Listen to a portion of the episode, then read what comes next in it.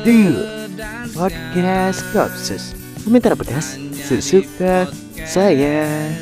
Yeay semuanya untuk para pecinta Kopsus dan juga sahabat Kopsus semuanya. Sebelum kita mulai nih Langkah baiknya teman-teman follow dulu atau subscribe dulu nih Podcast Kopsus di aplikasi kesayangan kalian. Nah bisa kalian dari Spotify nih bisa di follow Kalau dari Noise itu bisa di subscribe Eh follow juga deh untuk akunnya. Nih, jangan lupa ya di follow dan di subscribe Oh iya kalian juga bisa nonton di YouTube Yolele Project. Oke kita lanjut aja deh. Gak usah lama-lama. Saja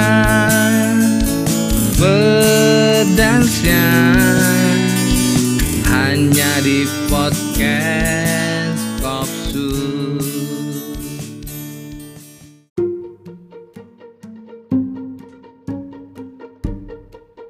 Ah ya ya kita kembali lagi untuk para sahabat Kopsus semuanya. Aduh kita bakal eh, bahas yang apa ya? Yang yang krenyes krenyes crispy crispy.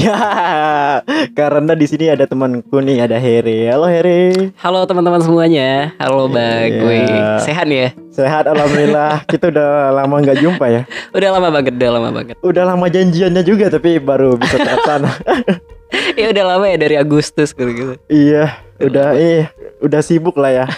Eh, akhirnya banyak eh, ini banyak aktivitas ya.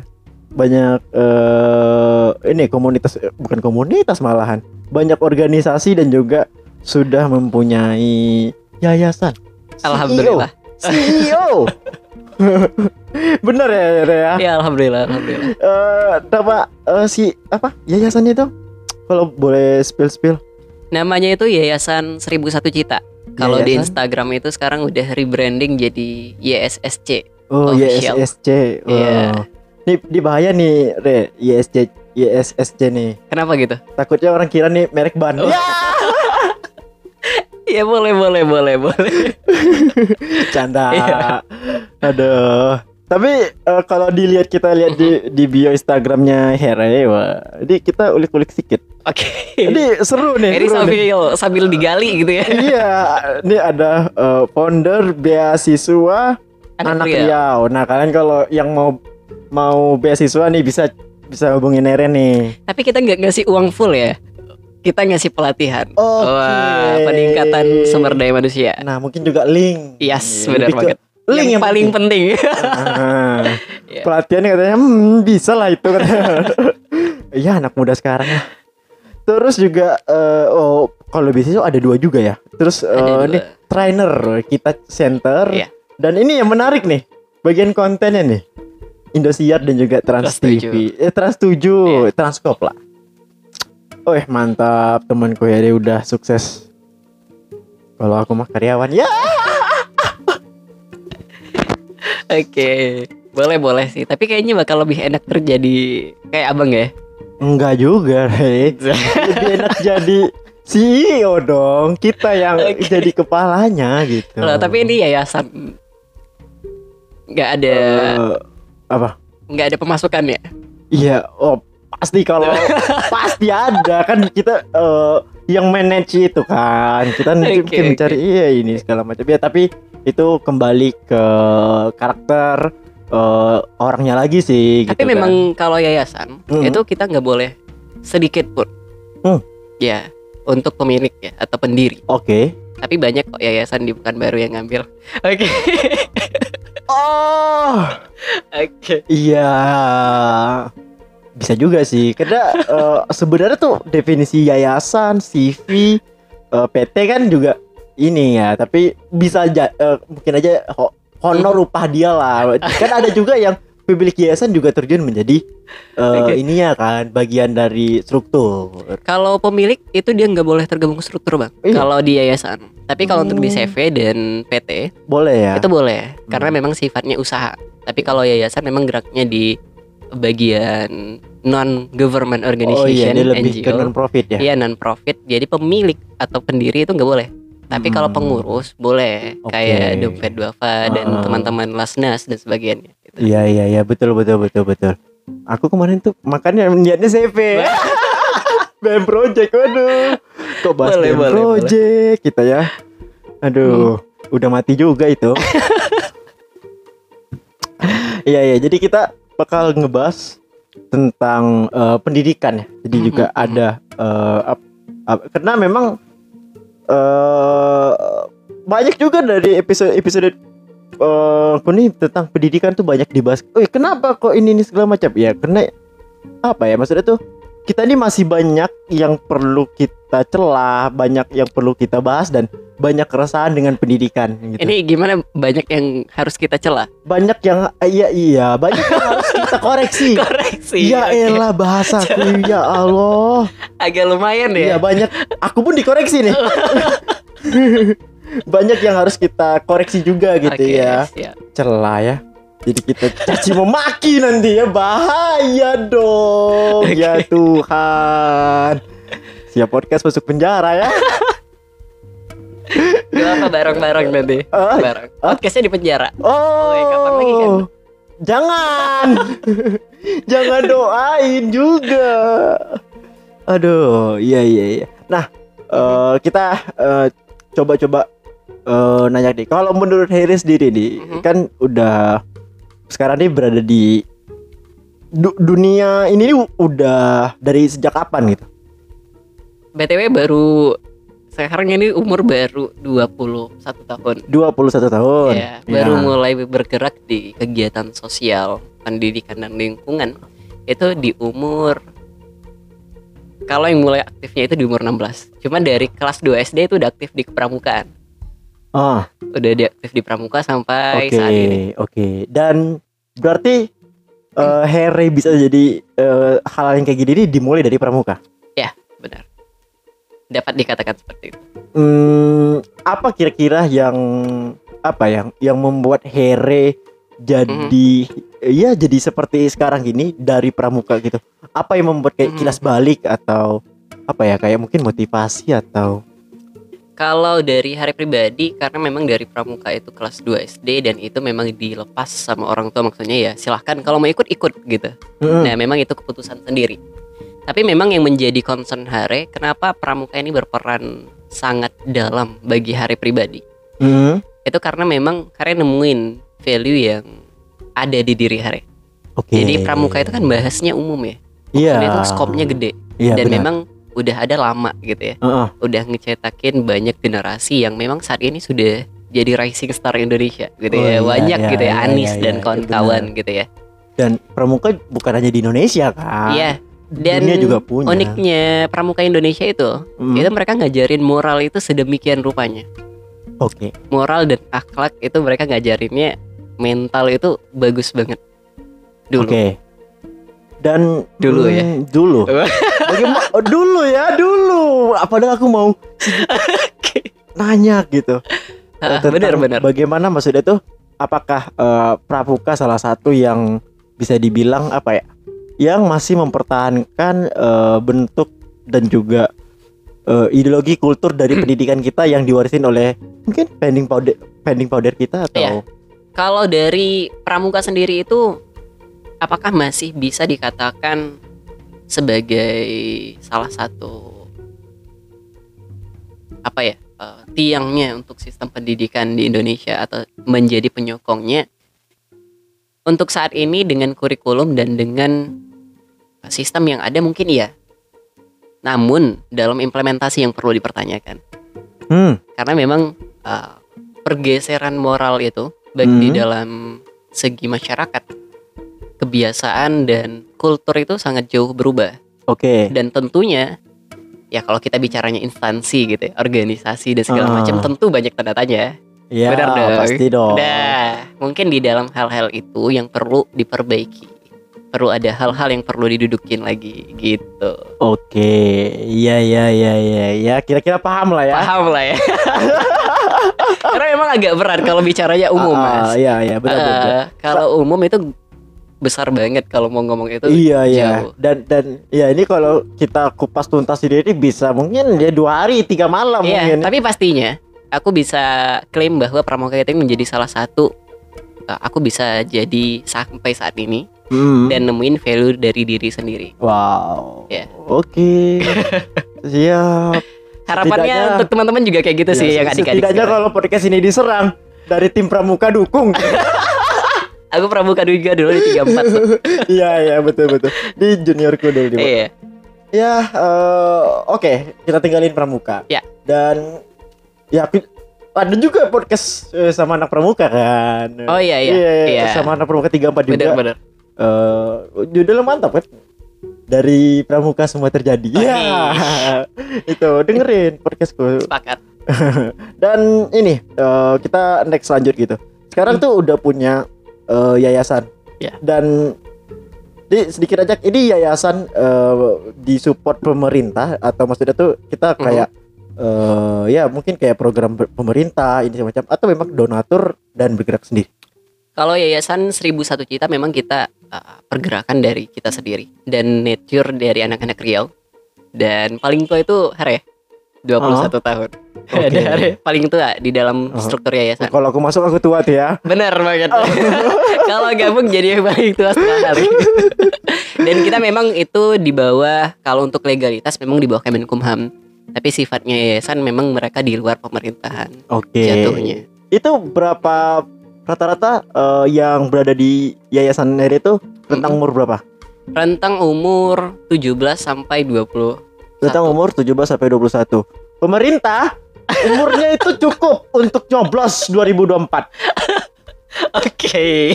Ini apa gitu ya? Apa Iya, ini tiba-tiba iya, lupa? iya. Aduh, iya, enggak maksudnya tuh eh, iya.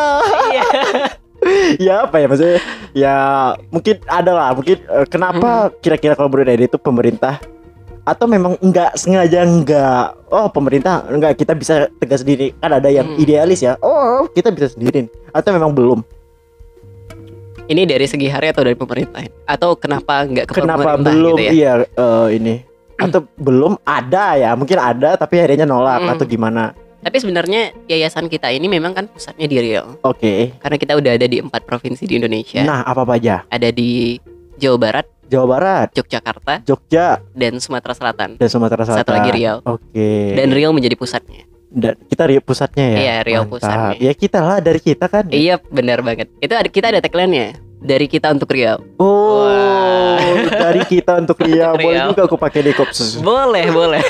Ini tagline bersama. Kadang itu Iya, yang iya, susah iya. untuk kita sepakati. Ah. Kita udah tahu ini punya visi yang sama, tapi Ah. Malu untuk mengakui atau untuk Oh, menyepakati. cakep Itu, masalah anak muda tuh. itu betul bukan hanya anak muda juga ya yang tua-tua juga gitu Iya juga. Tapi Dia- memang kita nih bang udah ada kerjasama dengan pemerintah. oke oke. Kita udah banyak juga. Bahkan kita udah sowan ke Kemenpora juga oh untuk yayasan. Dan di Riau sendiri itu kita aktif bekerja sama dengan Dispora Riau. Ah, ah. Dan kita lumayan banyak melakukan kegiatan pendidikan yang sifatnya pengabdian Hmm, dan mengajar kepantiasuhan dan Hmm. desa-desa terpencil di, di hmm. provinsi Riau. Wih mantap Jadi bekerja sama, Oh kerjasama ya Iya, nggak Betul, jauh-jauhan betul. Nggak jauh-jauhan tapi Dan, nggak dekat banget. eh, Agak sedikit ambigu Nggak jauh-jauhan Tapi nggak dekat-dekat banget Kalau dekat banget udah di kursi pemerintahan dong. Oh. Eh tapi Mana tahu nanti ada yang ini kan Datang gitu. Mau nggak re? Gitu. Waalaikumsalam deh jawabannya. Mau nggak re? Eh ini minum nih. Yeay. Lupakan aja. Oke. Aduh. Ya ini minum. Lupakan aku ngasihnya nih. Ah, iya. Eh, Ini boleh boleh boleh. ditutup. Oh dia memang Oh, memang terbuka ya. Oh, iya. Oke. nggak apa-apa bodoh amat di sini mah. Aku kadang-kadang ngerokok juga apa juga gitu. Ini boleh bismillah ya. Boleh Bismillah. Nanti kalau nangis nih juga nih tisu disiapin. Ini menangis siapa? Kalau nangis. Oke, kira menangis Kita prepare aja ini, ini lengkap. Mau apa mau apa? Oke, bisa pesan, bisa pesan di sini. Di bawah ini ada semuanya. Udah kayak yang ijo-ijo ya. Iya. Semuanya ada. aduh, Iya. Iya. Iya, gitu, semuanya ada ya. Kalau yang merah? Iya, jangan jangan. Duh, kok lainnya ke? Ada, oke.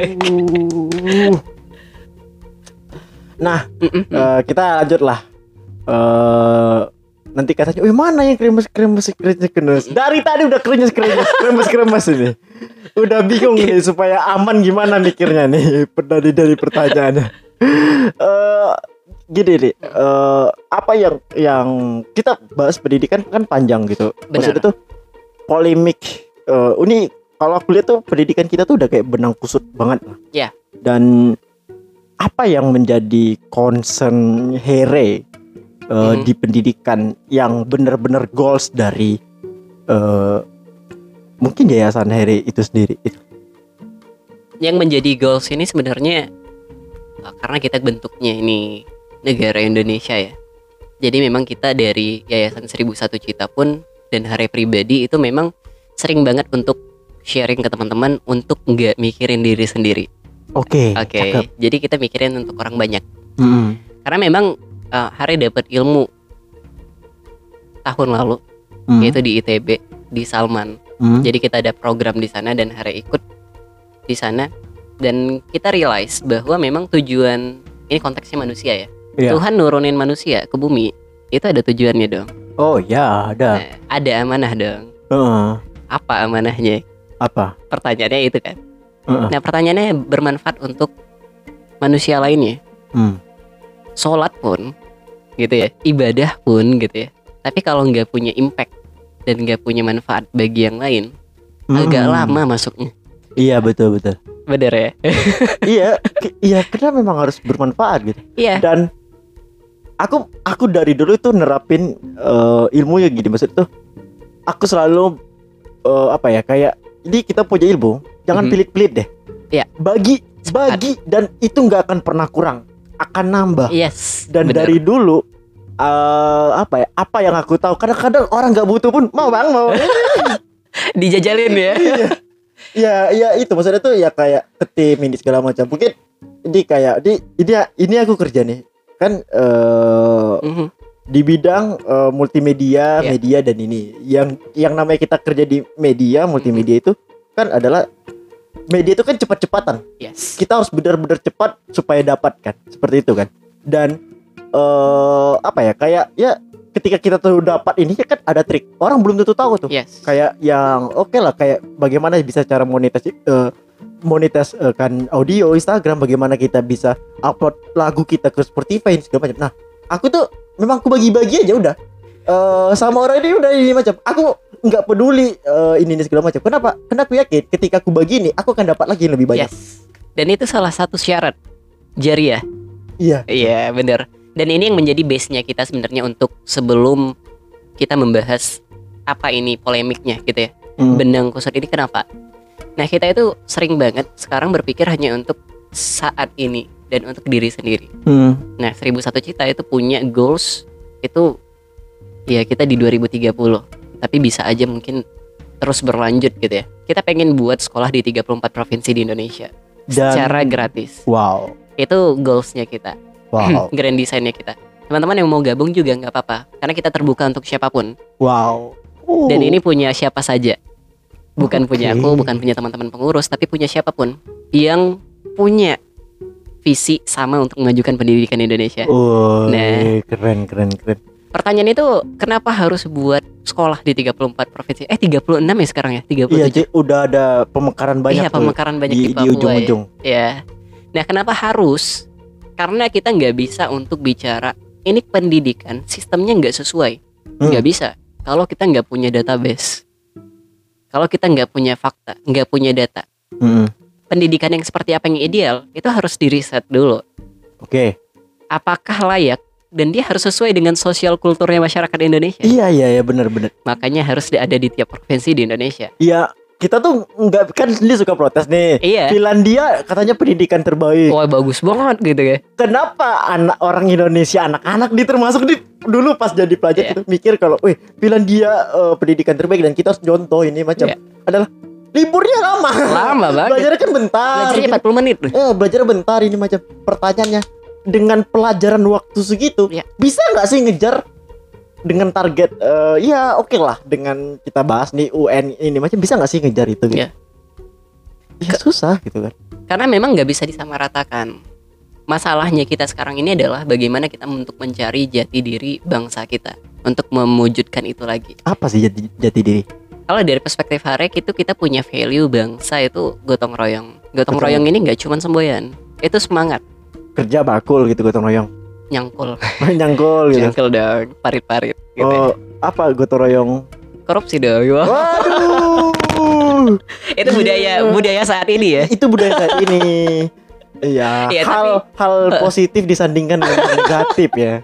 Tapi memang budaya gotong royong ini yang pengen kita angkat bareng-bareng, terutama di bidang pendidikan. eh aku pengen tahu nih dari eh, gotong royong di pendidikan itu bagaimana gitu. Kita itu harus apa ya? Jatuhnya itu sadar dengan porsi ini. Ini porsinya semua orang. Ini porsi segala stakeholder yang ada. Hmm. Pernah dengar pasti teman-teman pernah dengar gitu ya. Pendidikan itu adalah salah satu senjata yang paling mematikan di dunia. Oke. Kenapa? Dengan pendidikan itu teman-teman bisa nyetel ekonomi suatu negara. Oh ya, aku tahu. Ya, dengan pendidikan teman-teman bisa merubah sejarah negara. Wah, Ya. agak dalam ya. ya, karena teman-teman yang perlu diketahui adalah dari ada satu kata yang hilang di depan dari kata pendidikan yaitu bisnis pendidikan. Bisnis pendidikan. Itu yang mungkin Aku swasta ya. aduh. Rawan juga ini. Siap, Oke. aman, aman. Dah itu mungkin yang menjadi PR kita bersama untuk gotong royong, bersih-bersih. Udah kayak PSBI. Waduh, iya iya iya iya. Iya, Ini bersih-bersih. Nanti ada yang telepon kader-kader nanti. Oke. Apa dua bulan lagi ngechat kan bang ya dukung ere ya. Tapi memang iya, ini harus gotong royong bareng-bareng. Gotong royong ini enggak cuman untuk kita-kita anak muda, untuk mereka yang ada di instansi pemerintahan yang duduk manis di Senayan, tapi Oh. juga untuk teman-teman kita generasi muda saat ini dan untuk adik-adik kita. Oh, Value gotong royong ini menurut Hare itu perlu diterapkan dan perlu diimplementasikan kembali. Hmm. Karena jarang banget kita temuin sekarang siswa SMA, SMP, SD gotong royong itu yang dapat feel-nya. Itu yang dapat value-nya. Dulu mungkin kita ngerasa di SD gitu ya. Mungkin angkatan aku masih ngerasa nih. Kalau gotong royong itu seneng banget. Karena kerjanya sama-sama, oh bareng-bareng. bareng-bareng. Dan kalau bersih Hmm. enak mata ngelihatnya. Ah. Kalau sekarang gotong royong ini jadi beban bagi adik-adik kita. Jadi momok, jadi mimpi buruk dan jadi Kalau kesempatan udah gotong royong tuh udah ini. libur dong, Iya, malam nggak masuk. Nggak gitu. masuk. Iya, iya. libur free. Tapi ini yang kurang kita ajarkan melalui pendidikan kita bahwa gotong royong ini menjadi identitas bangsa. Hmm. Iya benar, aku setuju. bekerja. Aku setuju. Apa pun kebanyakan mungkin rata-rata tuh ya kita tuh memang gotong royong itu memang jadi apa ya maksudnya itu benar-benar harus kita tonjolkan lah ke depannya Iya. ya. Dan, ya aku juga lulus lulus SMA SMP itu juga berkat gotong royong. Gotong royong. Oke.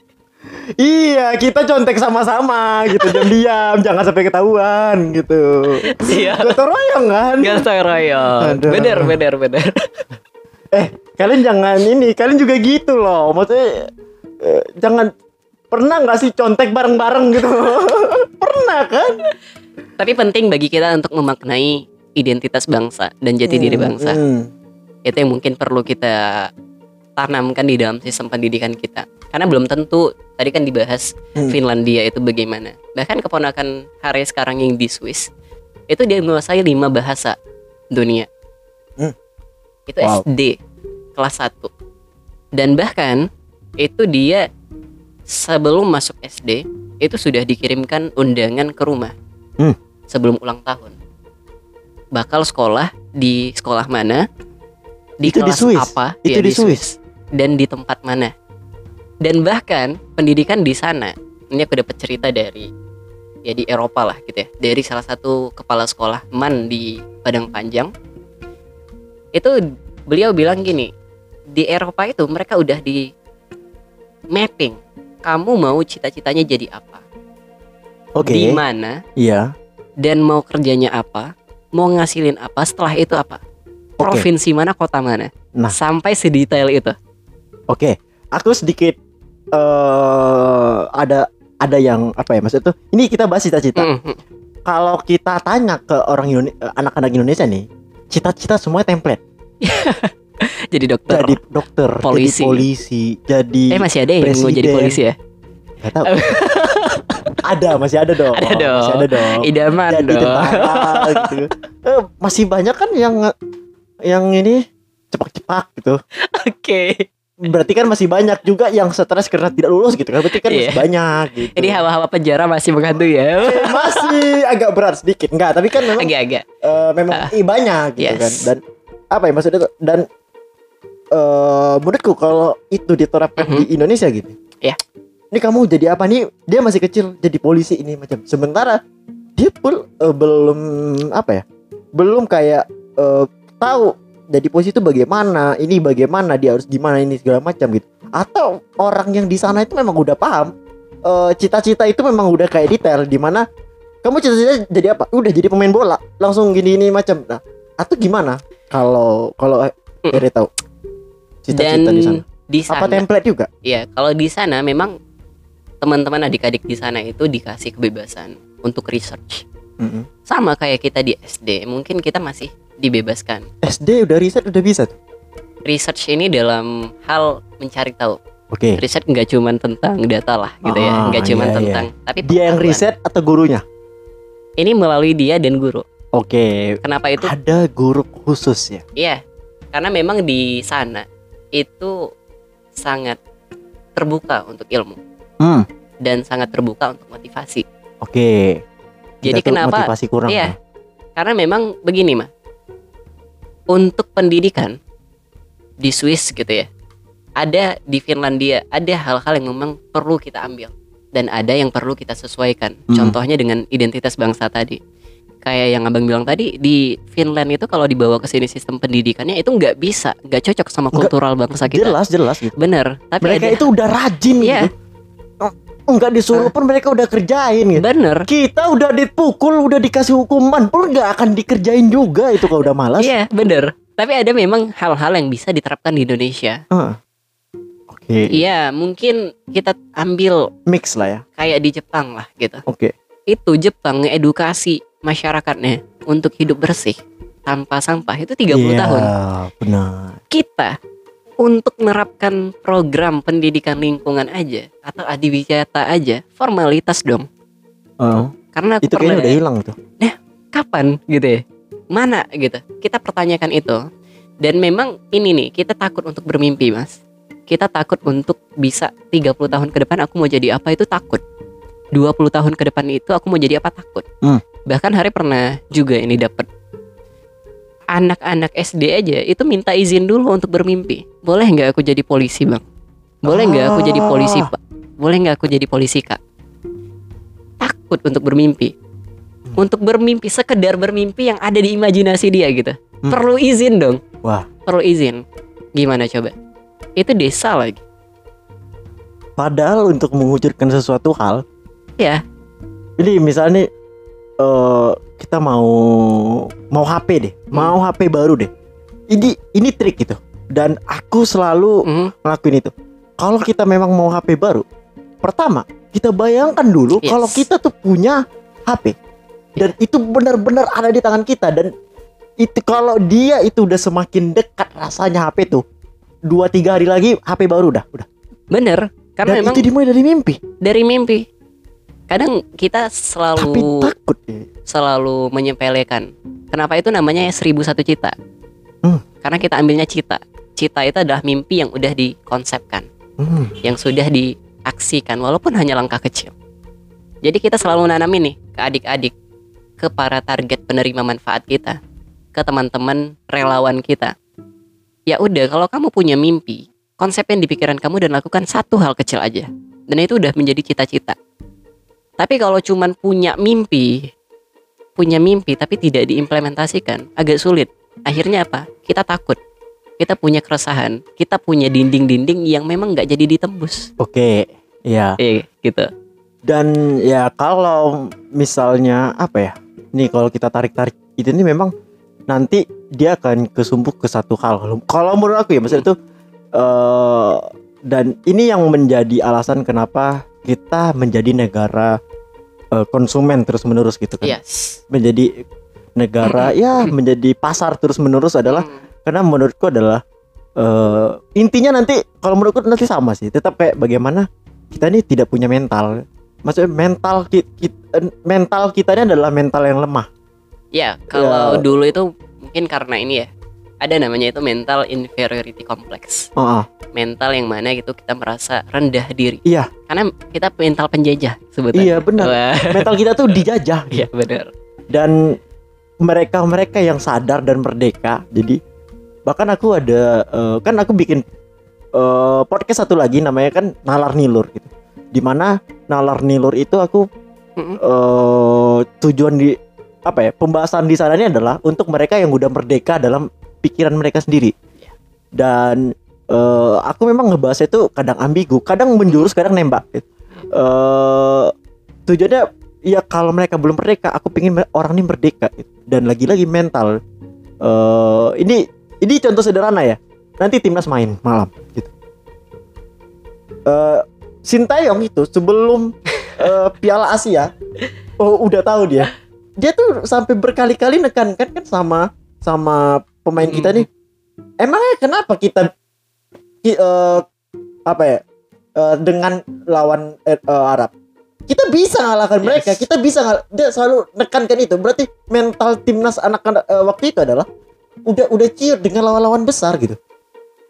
Ya lagi-lagi kan lagi-lagi mental juga menjadi menurutku concern yang luar biasa. Ya yang dijajah itu Mm. mental dan dampak efeknya sampai ke semuanya kalau aku nilai sih Karena memang begini, Bang. Kita memandang uh, sesuatu itu selalu dengan persepsi kaca, satu kacamata saja. hmm. Padahal untuk mencapai satu tujuan itu kita punya banyak kacamata untuk dilihat. Ya ibaratnya kita mau perang. Kita mau nggak mau gapai ini cita-cita, mau gapai timnas Indonesia ini masuk ke dalam Piala Dunia. ya Tapi kita untuk melihat medan ini udah udah lihat nih medannya kayak gini. Tapi nggak mau untuk eksekusi, hmm. gitu kan? iya iya Karena iya. udah udah udah udah kebayang dia sama Iya. dia yang yang buruk-buruk ya negatif gitu bener. Tapi kayaknya bakal lebih enak kalau makan dulu sebelum perang. Oh. Nyindir juga itu Dil, Dil, makanan Dil Tapi bener, Iya. akhirnya kita nyaman di zona itu. Akhirnya kita nggak punya mental lagi untuk itu. Hmm. Karena memang ini yang menjadi apa ya? Tadi di awal kita bahas pramuka karena memang Harem menjadari bahwa di sana kita dibentuk mental. itu cakep Iya benar. aku setuju Karena di situ Hare kelas 2 SD udah ikut pramuka dan udah sampai ke Thailand juga, udah sampai ke nasional juga kegiatan. Dari situ Hare bukan ngambil achievementnya, tapi pengalamannya. Itu yang gak didapetin sama anak-anak muda sekarang. Kita nggak menghargai pengalaman itu menjadi sebuah pembelajaran. oke Ya, kenapa mental ini menjadi penting ya karena teman-teman nanti tamat S1 gitu ya. Tamat S2. Kalau nggak punya interaksi, skill komunikasi ke orang-orang, mau jadi apa? Wah. Bener kan? bener Dari komunikasi itu semakin bisa untuk mengenal dunia luar. Kalau kita nggak bisa komunikasi, susah. iya Kan- ud- udah ada aktivitas intelijen juga udah ada AI juga gitu Iya. Akhirnya apa? Akhirnya kita terprogram ah dan tidak punya kemerdekaan atas diri sendiri. Nah, itu alasan kenapa kebanyakan cita-cita kita itu jadi template. Yes. Benar banget. Dan satu lagi sih, Hmm. kita nih kayaknya takut untuk melawan arus sih. Itu Rocky Per- Rocky Gerung itu tahu kan ya? Iya, iya, iya. Itu yang pernah bilang kan ya? Itu kalau ikan itu kalau dia ngikutin arus gitu. Itu bodoh gitu. Katanya kayak gitu. Iya, iya. Ini, ini, ini contoh ya, deh. Ini contoh. Kita bisa tahu orang itu Hmm. eh, ngikutin arus atau tidak? Simple, simple aja. Ada yang viral. Ikutin atau enggak? Melatorato atau enggak? yes bener bener Melatorato atau enggak? bener hare hare enggak Aku juga enggak. iya bahkan pernah nyoba waktu viral tapi itu mikir nih aduh gimana gitu. tapi memang ada sih kalau dari ini bahas lato-lato ya karena kemarin viral itu unik itu menjadi salah satu tren yang memang kalau mau diambil sisi positif Iya, ya. Pasti ada sisi positif. kalau mau diambil sisi positif itu menjadi satu kesempatan bagi kita untuk menghidupkan lagi budaya bangsa Indonesia Iya, ya. dan itu adalah hal yang bisa membuat anak-anak kita, anak-anak SD, TK itu untuk berkomunikasi satu sama lain. Iya, iya, iya, iya, benar-benar. Iya. Juga ada kompetisi lato-lato. Ih, sampai gitu kan. dapat kulkas gitu ya. Gitu. Dapat sepeda. Ah, tapi ada yang kasihan benjol-benjol. Iya iya benar-benar. Ya kalau kita mencari positif eh, i- i- tadi ya maksud aku tuh contoh gitu. Maksudnya Iya, tuh sepakat.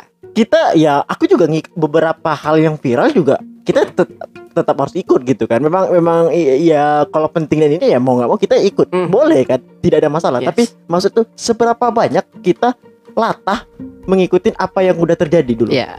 sementara eh, seharusnya kalau menurut aku ya eh, mental yang baik tuh bagaimana nih? Eh kita nih kalau aku lebih suka kayak menerka next ke Imagine. depan apa yang akan jadi viral Yeah, dan aku mencoba untuk Bener. ngambil duluan Ini yang jarang diajarkan di dalam uh, pendidikan kita. Yep. Karena memang feodalisme itu wah gila gitu ya. Bahkan kita untuk bertanya ke guru aja itu takut dan bahkan kena marah gitu ya. Ah.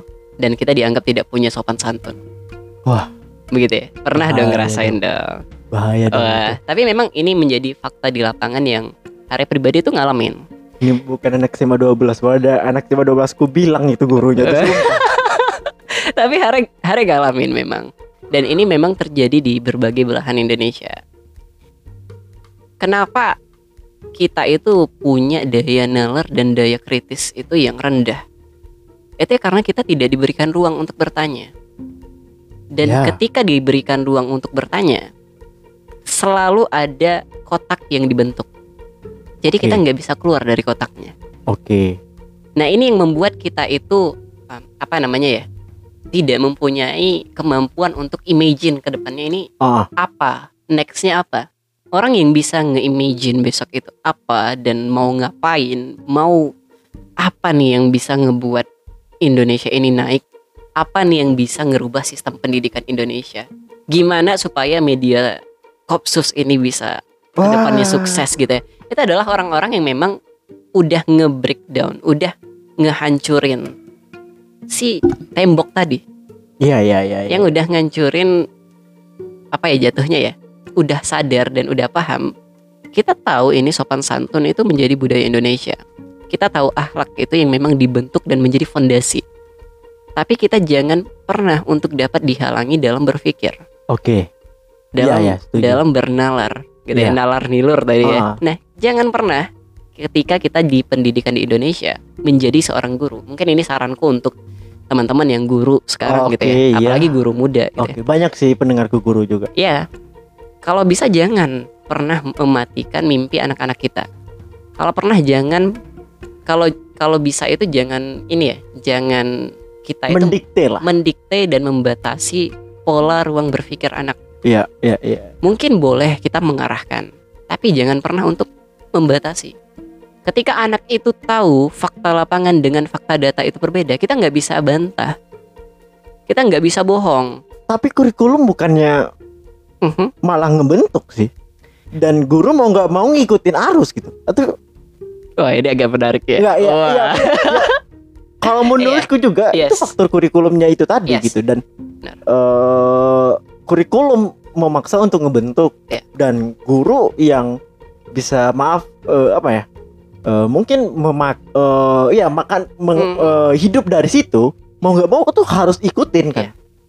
benar dan sebenarnya dari kurikulum menariknya kurikulum saat ini ah wah itu guru memang sekarang saat ini sudah diberikan kebebasan hmm, untuk memakai metode apa pun kepada siswanya Hmm. mau metode nyanyi silahkan Hmm. Mau metodenya berhitung silahkan. Hmm. Namun sekarang adalah bagaimana kompetensi guru ini dalam mengajar. Iya. Poinnya bukan adalah bagaimana ini terkonsep oleh kurikulum, tapi bagaimana ini dapat tersampaikan ke siswa. Oke, Nah. episode 18 eh, 14 eh, ini terulang kembali ya. Iya. Aku kemarin juga eh, nyentil bagaimana tentang guru ya. Eh, kalau menurutku itu eh, maksud itu di sini nih kebanyakan guru yang eh apa ya? Maksudnya itu kita tahu kalau kita bahas pendidikan kunci utamanya adalah guru. Ya. Dan guru itu Salah satu sih kalau menurutku. Iya salah, Salah satu, satu, ya salah iya. satu kunci utama Mm. itu guru karena eh guru ini yang harus benar-benar lebih di duluan bukannya eh, anak muridnya duluan gitu makanya tuh aku kayak ada nyentil di mana nih ini contoh gitu kayak guru yang kolot di mana ya kayak dia menyamakan apa masa dia dengan di masa ini dan Yes. menurutku nggak bisa Ya, ada kan pernah nggak sih dengar Ibu dulu diliatin aja mata sama guru ibu tuh ah, udah udah takut kami dah. Kan ada gitu udah, udah diam kita dah. Nggak nggak bisa lagi seperti itu kan Yes, gitu. benar. Dan bu eh, seharusnya bukan gurunya yang malah ngomel seperti itu. Gurunya harus cari cara gitu. Ya. Ketika gitu nggak bisa apa? Yes. bukan malah mengeluhkan itu menceritakan itu ke ini gitu walau sebenarnya aku dapat pembantahan juga bahwa eh, itu menunjukkan bagaimana budaya dulu sama budaya sekarang nah Berbeda gitu ya. iya juga beda tantangan budaya dulu adalah mereka nggak ada sosial media mungkin TVRI doang gitu Tan eh, lawan mereka gitu TV gitu pas jabatku TV itu lawannya adalah eh, eh, lawannya adalah TV gitu. Berangkat terlambat demi nonton SpongeBob gitu ya. Betul. On uh, lensor, lensor, lensor Oke. olahraga pagi kan. Oke. Eh, iya demi itu gitu kan. Ah. Nah, eh apa telat bangun kena begadang malam kan lagi-lagi TV gitu. Nah, kalau sekarang ini di, bertambah lawannya adalah sosial media Iya. Impactful banget. dan pertanyaannya adalah seberapa banyak guru yang mengerti tentang bagaimana mengontrol media. Bagaimana cara mengontrol HP? Banyak. Aku ya aku juga berada di dalam dunia lingkungan pendidikan gitu. Dan aku lihat gitu kayak ya memang nggak banyak gitu. Bisa bahkan eh, mengontrol ini ini segala macam. Dan seharusnya gurunya ini yang ini segala macam gitu. Buka dia aku ada sedikit statement. Dulu jendela ilmu adalah buku. Sekarang buku udah kalah dengan HP. Yes. Jendela ilmu sekarang ini HP HP gadget itu gitu. Anak-anak dilarang megang gadget. Dilarang megang jendela, dilarang melihat keluar gitu. Sementara apa yang dilihat dari HP itu jauh lebih luas daripada dia melihat dari buku kan? Benar gak sih? Walaupun buku penting ya, Yes. walaupun buku tetap penting gitu. Nah, dilarang. Bukan, bukan dilarang. Menurutku adalah caranya adalah kamu tahu kalau supaya anak kita tidak eh, ini ya, tidak mungkin mengakses hal-hal yang ini, kita kan bisa kontrol HP kita. Yes. Kita bisa kontrol gadget kita supaya anak itu ya kita kunci. Mhm. Beberapa ini kita bisa ini, kita bisa kontrol bisa ini segala macam. Itu simple doang gitu. Tapi anak kita tetap harus megang gadget, bukan malah harus dilarang gitu. Dan ya itu dia tadi gitu banyak yang yang tidak mengerti hal yang seperti walaupun sekarang udah banyak sekolah juga yang udah berbasis ya udah nggak bawa buku dia bawa tablet aja tuh iPad eh, iPod Yes. Tapi memang bang, kemampuan berkomunikasi itu wajib dimiliki oleh guru sekarang. oh iya Karena gini, untuk mewujudkan mimpi mereka, untuk menjadi jembatan dari mimpi mereka, cita-cita mereka, itu mereka butuh guru yang dapat berkomunikasi sama mereka. Untuk menyampaikan ilmu yang ada di sekolah, pembelajaran, Hmm. guru itu harus bisa untuk berkomunikasi. Pernah dong jumpa guru yang masuk buka buku baca buat tugas. Oh, ya. Pernah dong. Ya Pernah dong ketemu guru yang udah halaman sekian kerjakan kumpul. oke Pernah dong. pernah Nah, ada guru yang dia itu pinter, jago banget. Tamatannya mungkin bagus gitu ya dari mana Oh, lah gitu. oh. Tapi nggak bisa menjelaskan sama siswanya, Hmm. kaku. Hmm. Dan nggak dapat ilmunya itu nggak masuk sama siswanya. Kenapa itu apa ya? Skill komunikasi itu sangat diperlukan saat ini bagi guru. Karena memang untuk menyampaikan pesan-pesan itu, to inform ke siswa itu sangat penting menjadi core-nya. Jadi Ya. kalau bisa sebelum mereka turun mengajar, kuasai dulu skill komunikasi betul ini betul betul supaya yang disampaikan itu benar. Mm. Tahu gak sih Here? Hah? Ini eh, apa dia dari CP34? Apa ya?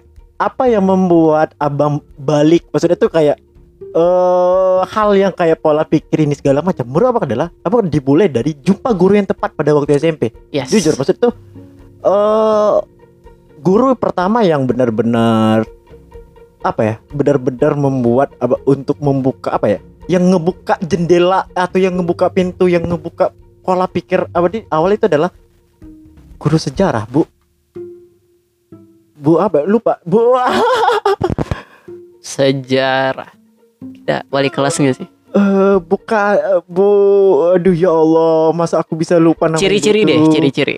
Eh, ibu tuh S S3 waktu mencoba untuk S3 dia, Bu Her Her Her Her Herwita Hermi. Ya, Herwita. Bu Iya. Herwita ada. Iya. Dengan dengan ibu tuh kayak eh, dia dia ngajar di mana waktu itu ya jujur ya, aku kayak ini eh, tentang pembahasan sejarah. Dia kan memang guru sejarah dan dia ngejelasin sejarah kita ini, ini macam dan ada eh, tau nggak dulu tuh di zaman abad dulu tuh eh, ada satu manusia superior yang selalu juara umum. eh, dia menguasai se- segala hal, tapi dia nggak bisa ngalahin emang di dalam bidang sejarah. Dan dan kenapa seperti itu? Ya inilah yang buka guru nih. Ditambah eh dengan mental dari guru-guru bahasa dari dari Bu Zizi juga gitu. Iya. Dan itu yang menguatkan itu tepat. Maksudnya itu pas Sa- eh, sampai ke SMA ini, ini segala macam. Kita jujur ya, Ere. Apa tuh SD itu bisa dibilang bodoh. Eh, nggak pernah juara, nilai tuh sering ini, ini segala macam. Tapi di SMP apa dapat juara pertama itu itu dari SMP dan benar-benar luar biasa gitu. Maksudnya tuh ketika eh, dapat guru yang tepat, wow, eh, seorang eh, murid itu bisa jadi ini dan bayangin kalau misalnya apa tuh tidak dapat guru seperti ini mungkin apa akan sama seperti ngikut pola pikir yang lain ini segala Ya, macam gitu. bener. Tapi memang ini selain kita menuntut tadi bukan menuntut ya menyarankan guru untuk dapat mempunyai skill komunikasi. Karena kan sekarang banyaknya anak muda nih. Tapi anak muda sekarang ini jadi guru itu karena jurusan yang tersedia itu aja Wah, gitu ya. Nah, Wah. cuman memang ini yang perlu diperbaiki. waduh, Apresiasi untuk guru itu sangat minim. waduh. Nah, bagaimana cara kita itu untuk membuat kualitas guru ini meningkat? Salah satunya bisa dengan apresiasi. Kenapa kita berani jor-joran bayar DPR untuk uang apalah mereka itu uang gaji lah atau Ah, ah. tunjangan sampai Iya. 78 juta, Ah, 100 setunjang. juta, setunjang yang enak gitu ya. Kenapa berani untuk membayar itu ketimbang kita untuk guru? Kenapa nggak mensejahterakan gurunya? Kalau guru punya sesuatu yang sejahtera, punya pandangan yang luar biasa, punya nih achievement yang bakal besar diraih. Karena dampaknya besar dong. Kita sadari sama-sama. Kita sepakat bahwa guru itu melahirkan banyak generasi yang luar biasa, Hmm. banyak menghasilkan permata-permata baru. Kita sepakat untuk itu. Kenapa kita takut untuk men- mensejahterakan guru ini? Kenapa kita takut untuk mengeluarkan menggelontorkan anggaran yang Benar, lebih besar benar. untuk guru-guru? Karena Jepang sendiri ketika kalah dalam perang guru kan Yes, guru. ya kita tak perlu jelasin lagi udah banyak Bener. eh, tersebar di media Iya. sosial gitu juga tahu guru gitu Benar. dan guru ini ya lagi-lagi kan kunci gitu Kenapa kita Ah. nggak majuin aja gurunya? Kenapa nggak kita coba sekolahin guru ini semuanya? Guru gratis kuliah semuanya. Hmm. Lanjutkan semuanya. Ngajar yang bener sama anak-anak kita. dan ISS jadi guru kan Yes, bagi guru. Insya Allah. ya karena juga mengajar eh, ke beberapa pelosok-pelosok juga benar. kemarin juga programnya itu keren ah sebenarnya banyak panjang kalau kita bahas diri tapi kayaknya sudah eh kita cut dulu sampai sini kita Boleh, juga lihat responnya ntar mungkin boleh nih kalau eh, suruh dia suruh dong lanjut dong lanjut dong nah kita lanjut deh begitu nanti tapi ya Lanjut Pada- jadi apa nih? lanjutin Oh, Oke. ini podcastnya atau mana tahu akhirnya mau punya podcast kita ini Ya boleh boleh sun sun. Soon boleh. Boleh ya, boleh. Tapi aku boleh. ada ada planning untuk tahun ini insya Allah. Wah, Nanti mantap. mohon doanya gitu. ya. boleh boleh mau kita urus juga boleh boleh mau mau kita urus Eh, ya ini kecil-kecilan ya walaupun ya tim cuman berdua ini macam ya tapi udah mencoba untuk inilah kalau boleh mau kita juga boleh ya. Kita kita podcast Oke, kan? boleh boleh boleh. dan eh, ya ini udah kita udah di Hmm. penghujung ya. Udah lama nih cuap-cuap. 50 menit. Mungkin juga udah pada teller yang ngomong apa? Oh, ini, ini macam enggak. Eh kalian pasti paham apa yang yang, yang kita omongin. Kalau yang Yes. kalau mereka yang belum paham lu belum merdeka geng. Udah Aku sepakat, aku sepakat. belum merdeka kalau orang yang nggak paham orang ini dia belum merdeka dengan pikiran dia dia masih oh gitu kasihan deh lo aduh eh, berarti saya sini oke tidak apa-apa tidak ada kuis ini macam tapi aku mau eh, mungkin closing statement mungkin dari Mhm. eh, Closing statement untuk episode kali ini. Wah. Wah, luar biasa. Tapi ini menjadi salah satu ini ya. Sebelum itu aku mau ucapin terima kasih dulu karena Hmm. ini jadi sesuatu yang luar biasa terutama bagi anak-anak Pekanbaru Riau gitu ya, Sumatera. ya, Karena hal-hal yang seperti ini harus dilestarikan, harus dihidupkan, harus diciptakan. Hmm. Karena ruang-ruang berpikir itu perlu untuk kita bisa berkembang Iya. dan bertransformasi mengikuti era zaman. Aku punya satu quotes yang memang atau apa ya bisa dibilang menjadi pandangan hidup juga Hmm. bagi diri hari sendiri itu menjadi mata air yang jernih. Karena memang teman-teman ketika kita pilih untuk menjadi mata air yang jernih itu sekeliling kita bakal jadi hidup. Tapi kalau teman-teman ini terlahir menjadi mata air tapi memutuskan untuk menjadi mata air yang keruh karena tidak dibersihkan wah semuanya akan mati, semuanya akan pergi. Nah, kayak gitu. Sama, kalau teman-teman jadi pemimpin, teman-teman memilih satu hal untuk menjadi value-nya teman-teman, tapi nggak pernah untuk dibersihkan, tapi nggak pernah untuk dipilah, nggak pernah untuk disadari bahwa teman-teman bisa kasih manfaat yang luar biasa untuk sekitar teman-teman melalui mata air itu. Nah, untuk teman-teman yang muda nih ya, yang masih sepantaran kita, pesannya satu, sepantaran kita Wah. Pesannya satu, jangan sampai hati nurani itu mati mendahului idealisme kita. Wow, wow, Kalau hati nurani wow, udah wow, mati, wow, wow. Kita nggak bakal bisa lagi untuk berpikir jernih dan menjadi mata air yang jernih. Gitu. wow dalam banget Itu aja mungkin. dalam banget keren keren keren dari kata-kata itu aku udah kebayang larinya ke mana itu sebenarnya wah keren keren keren keren keren eh kalau yang nggak kebayang belum merdeka loh Wah, abis ini kita diserang nih. nggak apa-apa komentar pedas suka Iya, saya dong suka suka oke berarti sekian dulu podcast kali Yes, ini terima boleh. kasih Here Terima kasih banyak. Yaps. Ini makasih minumannya. Eh, Jangan lupa ya untuk berkunjung. Kali aja. iya boleh boleh boleh dan see you next time